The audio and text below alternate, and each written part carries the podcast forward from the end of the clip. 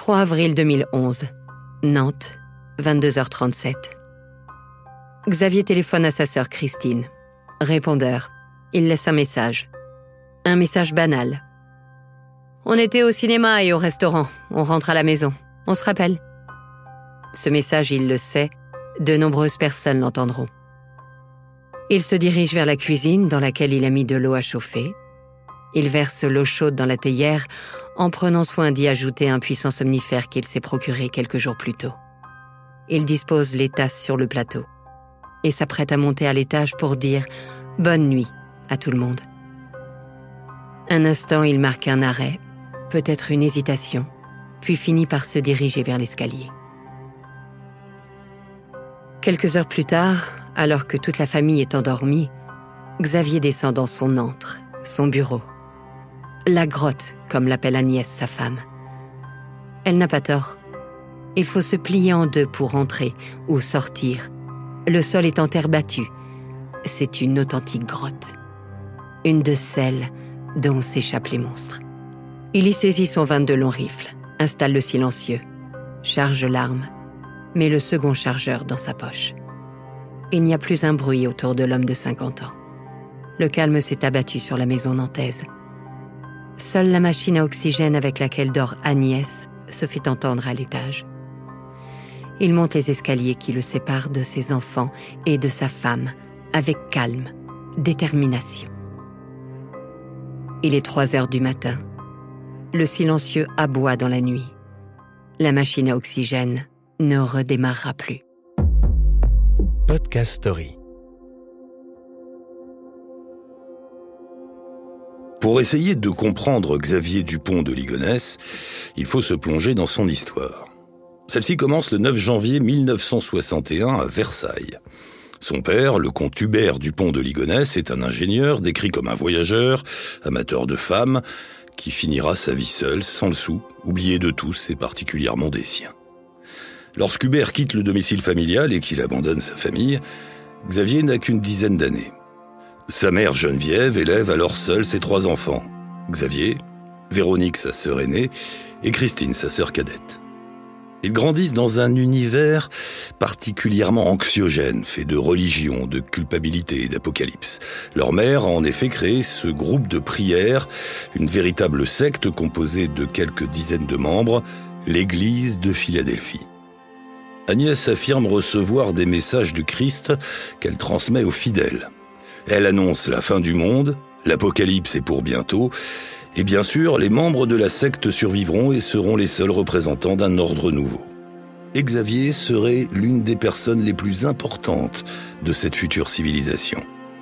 Ce climat très pieux, teinté de sinistre absolu, laisse chez Xavier, comme chez ses sœurs, de profondes traces. Certes, en grandissant, il devient bon élève, légèrement frimeur à l'adolescence, il plaît aux jeunes filles, mais il est aussi réservé, introverti.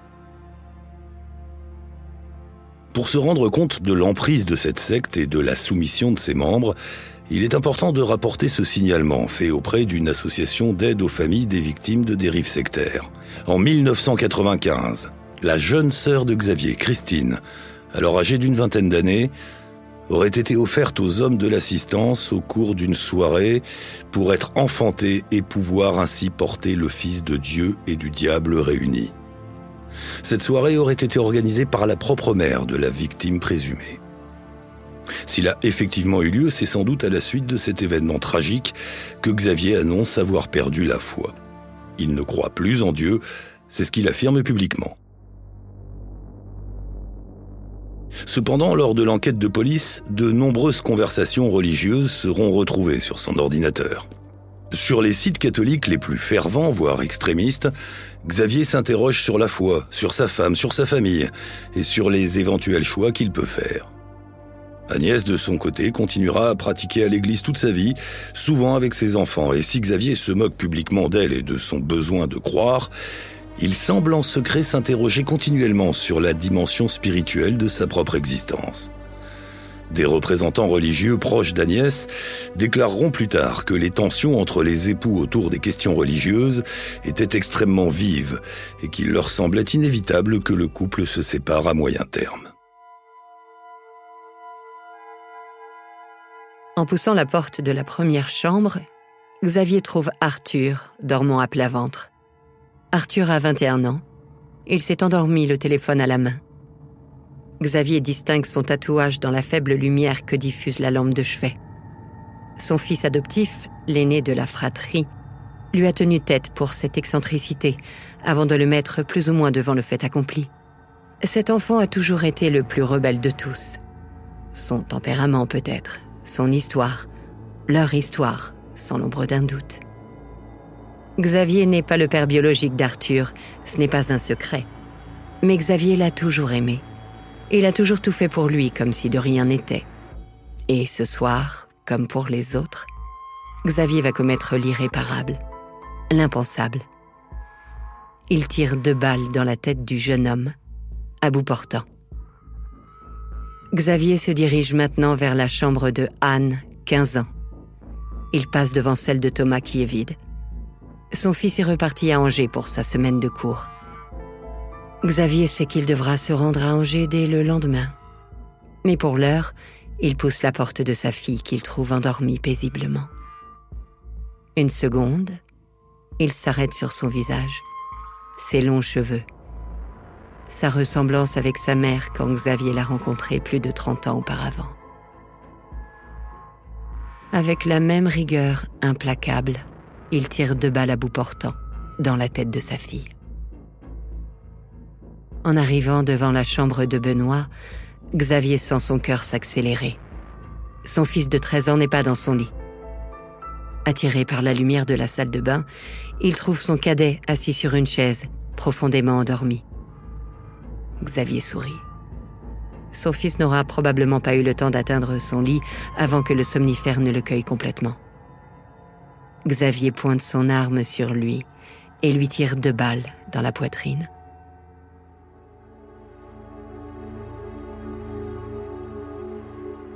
Le corps de Benoît glisse au sol dans un mouvement convulsif.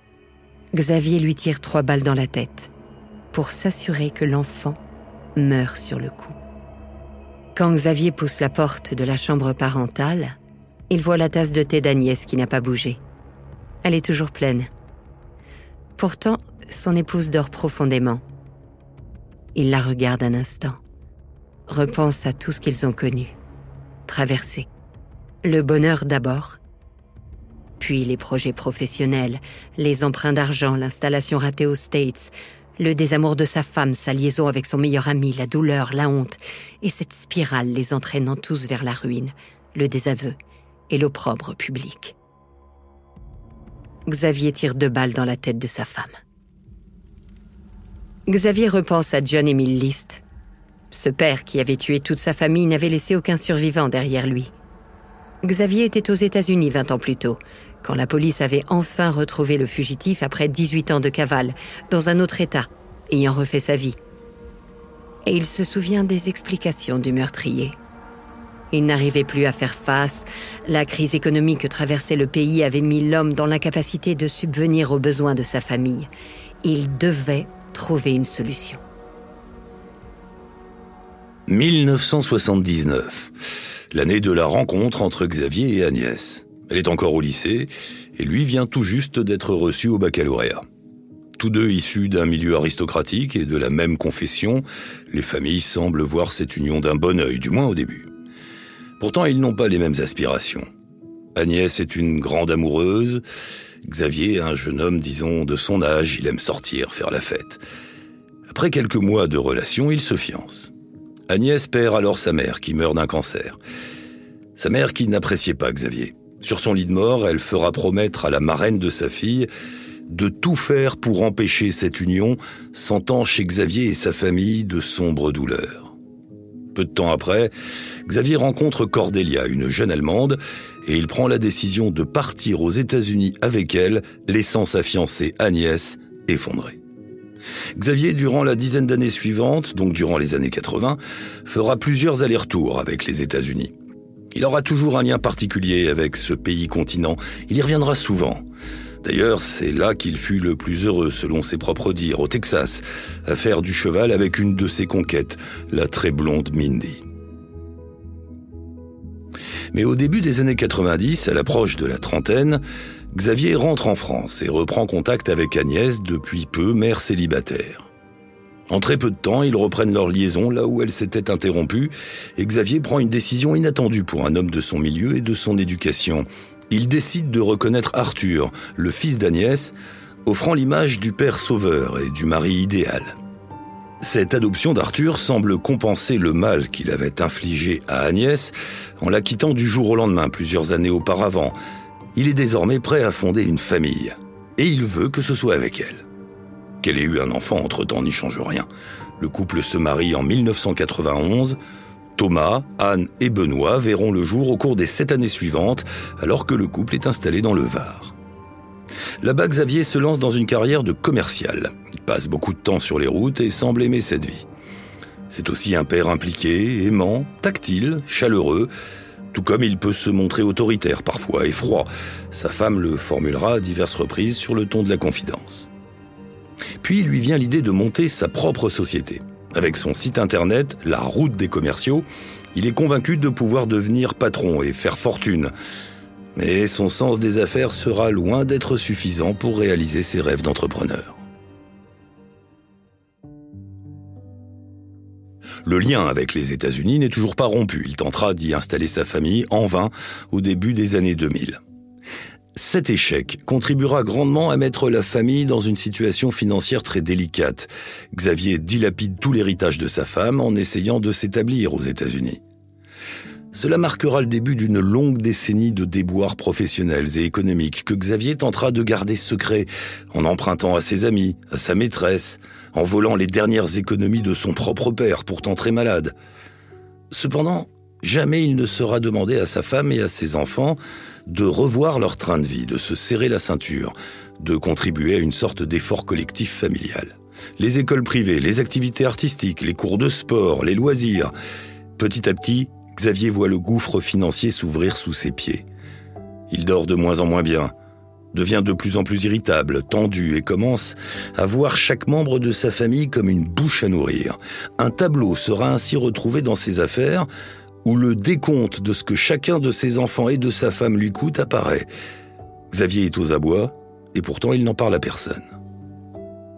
Durant ces années dans le Var, Xavier développe une amitié très forte avec Michel Rétif. Rétif est commercial, lui aussi, et il va jouer un rôle essentiel dans l'histoire du couple. En effet, quelques années plus tard, à Nantes, Xavier et Agnès vivront une sérieuse crise conjugale. Agnès le trompe avec son meilleur ami, Michel. Xavier le découvre. Et il s'installe entre les trois adultes un triangle amoureux plein de ressentiments. Les relations du couple pâtissent de cette tentative pour raviver la flamme. Rétif et Agnès arrêtent leur liaison. Xavier se montre de plus en plus distant avec son épouse. Cette dernière, à plusieurs reprises, prend la parole sur des réseaux sociaux anonymes pour faire état de sa misère affective, sociale et sexuelle. La relation devient toxique. Xavier commence à glisser. Après avoir enroulé le corps d'Anne dans sa couette, Xavier s'empare des sacs poubelles qu'il avait achetés au préalable. Ce sont les plus grands sacs qu'il a trouvés. L'enfant rentre complètement dedans. Il ne lui reste plus qu'à fermer le sac. Mais avant, il s'empare du crucifix au mur, du médaillon de la Sainte Vierge et du chapelet posé sur la table de nuit. Il entr'ouvre la couette et va déposer les objets au plus près du corps, contre sa chair. En touchant le cadavre de sa fille, Xavier murmure une prière adressée à la Vierge Marie. Il prend un instant pour repenser au sourire de son enfant. Cette fois, il ferme le sac poubelle, charge son funeste paquet sur son dos et descend jusque dans le jardin. Arrivé au pied de la terrasse, il fait basculer le corps de sa fille dans ses bras et doucement le laisse glisser en contrebas. Il entend le plastique du sac dans lequel se trouve Anne frotter contre celui de Benoît. Son fils est déjà au fond de la cavité. Il l'y a mis quelques minutes plus tôt, enroulé dans une couverture avec une statuette du Christ. En lâchant ce deuxième paquet, Xavier compte qu'il ne lui reste plus qu'à répéter l'opération deux fois encore ce soir, puis une fois encore demain. Ensuite, il recouvrira tout ça avec de la chaux et du ciment, et le tour sera joué. Le soubassement se solidifiera. Personne n'ira creuser là-dessous. les deux Ligonès seront partis en vacances pour toujours. En tuant sa femme et ses enfants, Xavier les libère de ce qu'il pense être une punition bien pire que la mort, la misère et la honte. Lui qui a tant souffert de ce père absent, qui ne lui laisse rien et qu'il est le seul à voir régulièrement, il sait la honte et l'embarras des proches. Agnès aurait fini par le quitter, il le sait. Pour preuve, les 25 000 euros qu'elle gardait sur son compte pour voir venir pour elle et ses enfants. Elle l'avait tant sali auprès de leur famille et de leurs amis. Il avait bien vu dans le regard des autres le jugement sur son couple. Ses enfants allaient grandir et entrer dans le monde des adultes, en étant la descendance du pont de Ligonesse et en n'ayant ni argent, ni famille unie, ni rayonnement social. D'ailleurs, ses enfants sont ceux d'Agnès. C'est elle qui s'était réjouie à chaque annonce d'une nouvelle grossesse. Lui avait eu plus de mal à accepter les deux derniers enfants, trop, trop de dépenses. Et puis finalement, les reproches de sa femme et sa trahison. Il avait voulu tout recommencer, se sentir vivant, libre. Il était même allé jusqu'à retrouver un amour d'adolescence, Catherine, sur les réseaux sociaux, et avait entamé une relation amoureuse. Il avait cru que tout était possible à nouveau, mais très vite, le poids de la vie qu'il avait construite l'avait rattrapé et lui avait fait réaliser que plus rien n'était possible pour celui qui a une famille à charge. De plus, il avait emprunté de l'argent à Catherine, argent qu'il était bien incapable de lui rendre. Il aurait fallu un miracle pour qu'il puisse tout recommencer, comme une sorte de retour en arrière, de voyage dans le temps. Il lui aurait fallu remonter sur ses propres traces. C'est finalement ce qu'il fera d'ailleurs, lors de sa fuite, il repassera dans les lieux où il a vécu et dans lesquels il a été heureux. Et pourquoi choisir de rester en vie après un tel crime? John Emile List, le criminel américain qui l'avait inspiré, souvenez-vous, avait fourni une réponse qui ne manquait pas de substance pour Xavier de Ligonnès. S'il se suicidait après avoir assassiné sa famille, il ne monterait jamais au paradis et n'aurait ainsi plus jamais l'occasion de les revoir. En restant en vie, il espérait avoir une chance de les retrouver prochainement. En se levant du canapé, Xavier prend soin de ne pas réveiller son fils. Il sort doucement, laissant le jeune adolescent dormir devant le film Midnight Express. Quelques mètres en dessous, les corps d'Agnès, Arthur, Anne et Benoît attendent d'être rejoints. Après un instant, il revient en tenant son 22 long rifle le long de son corps. De là où il est, il voit la nuque de son fils. Il met en joue, inspire et retient son souffle. Il y avait eu l'échec de la veille, leur dîner à Angers. Thomas avait ressenti plus rapidement que prévu les effets du somnifère que son père avait mis dans son jus de tomate, puis il s'était réveillé à plusieurs reprises dans la voiture, Xavier avait préféré le reconduire jusqu'à son logement étudiant. Mais cette fois, pas d'accro. Thomas avait pris le dernier train comme prévu pour être dès le lendemain matin au chevet de sa mère qu'il pensait hospitaliser après une chute de vélo. Xavier avait trouvé différentes excuses aux absences de ses frères et sœurs, puis il avait proposé une tisane et un bon film avant d'aller se coucher. Voilà, c'était le dernier acte.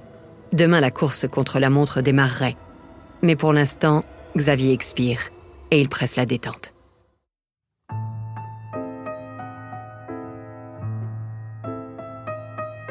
Durant son périple vers le sud-est, De Ligonnès cherche à orienter les recherches.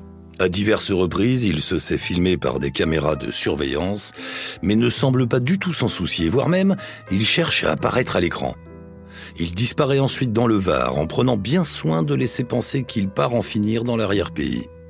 Il fait en sorte de brouiller les pistes si méticuleusement qu'il semble pour l'instant avoir gagné son pari fou. S'il n'existe pas de crime parfait, il semble qu'il existe une cavale parfaite. De nombreuses théories ont fleuri au cours des dix dernières années sur la manière dont Xavier Dupont de Ligonnès échafauda sa fuite. Grand amateur de littérature et de cinéma, il semble probable qu'il ait cherché l'inspiration dans de nombreux ouvrages. Ainsi, au cours de sa dernière apparition sur des vidéos de surveillance, on le voit tenir à la main le livre glacé de Bernard Minier, dont les ressemblances avec la tuerie de Nantes ne manquent pas. De Ligonnès, jusque dans les indices qu'il laisse derrière lui, semble se jouer des enquêteurs et mettre un point d'honneur à créer un mythe autour de sa personne. En choisissant comment se montrer, où apparaître et où disparaître durant les dix jours qui ont suivi le quintuple meurtre, il témoigne d'un goût pour le spectaculaire et le sensationnel, enrobant sa disparition dans des suppositions plus ou moins extravagantes. Seulement, si la cavale semble parfaite, elle a un coût. Les proches de la famille Dupont de Ligonnès seront tous affectés par la déflagration du multiple homicide.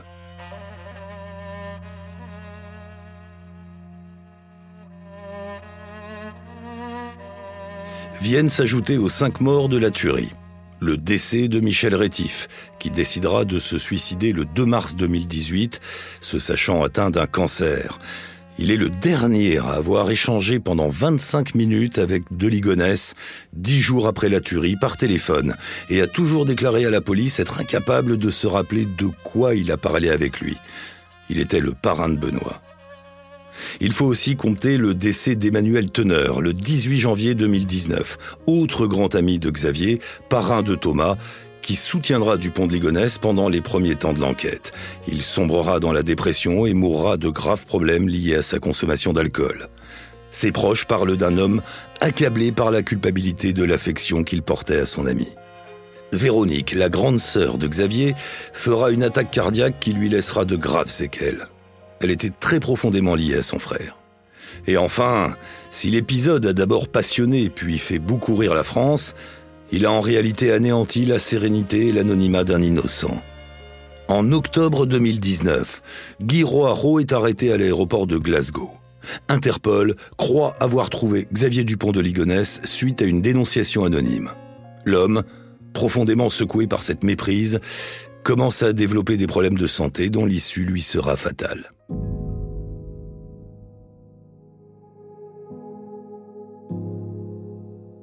En sentant les roues de l'avion toucher le tarmac, Guy ne peut s'empêcher de ressentir une légère forme de soulagement. Les allers-retours entre Glasgow et Paris ne sont pas ce qu'il préfère.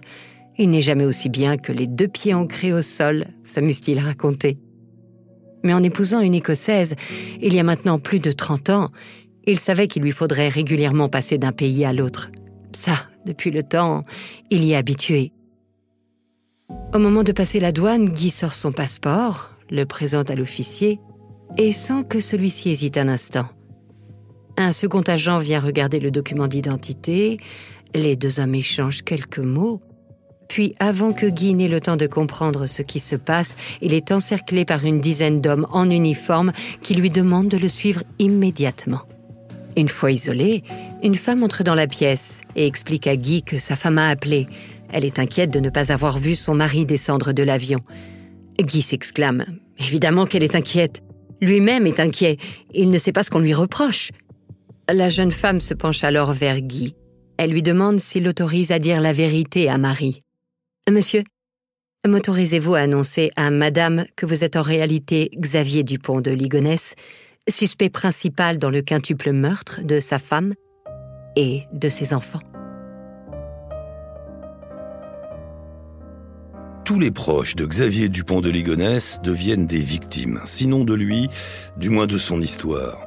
La douleur pour tous ceux qui ont connu ce foyer et ont aimé ses membres est double.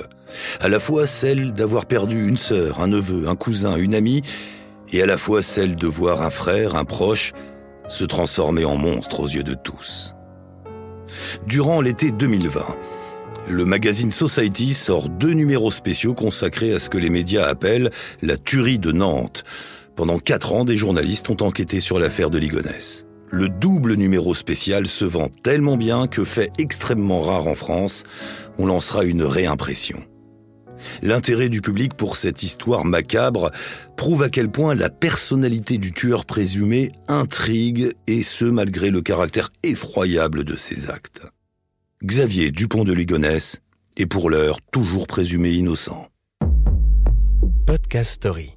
On a tous une histoire à écouter.